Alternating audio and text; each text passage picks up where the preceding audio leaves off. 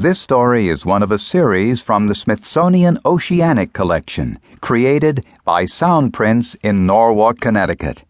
You can follow along in your storybook.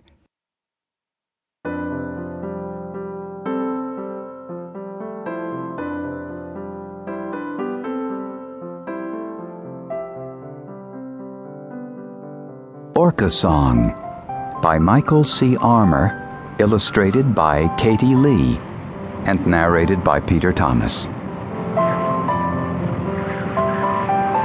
A rosy sun settles over the sea. A dusk wind dances up the waves. The moon climbs out of the Olympic Mountains, and eight orca whales come leaping up the Washington coast.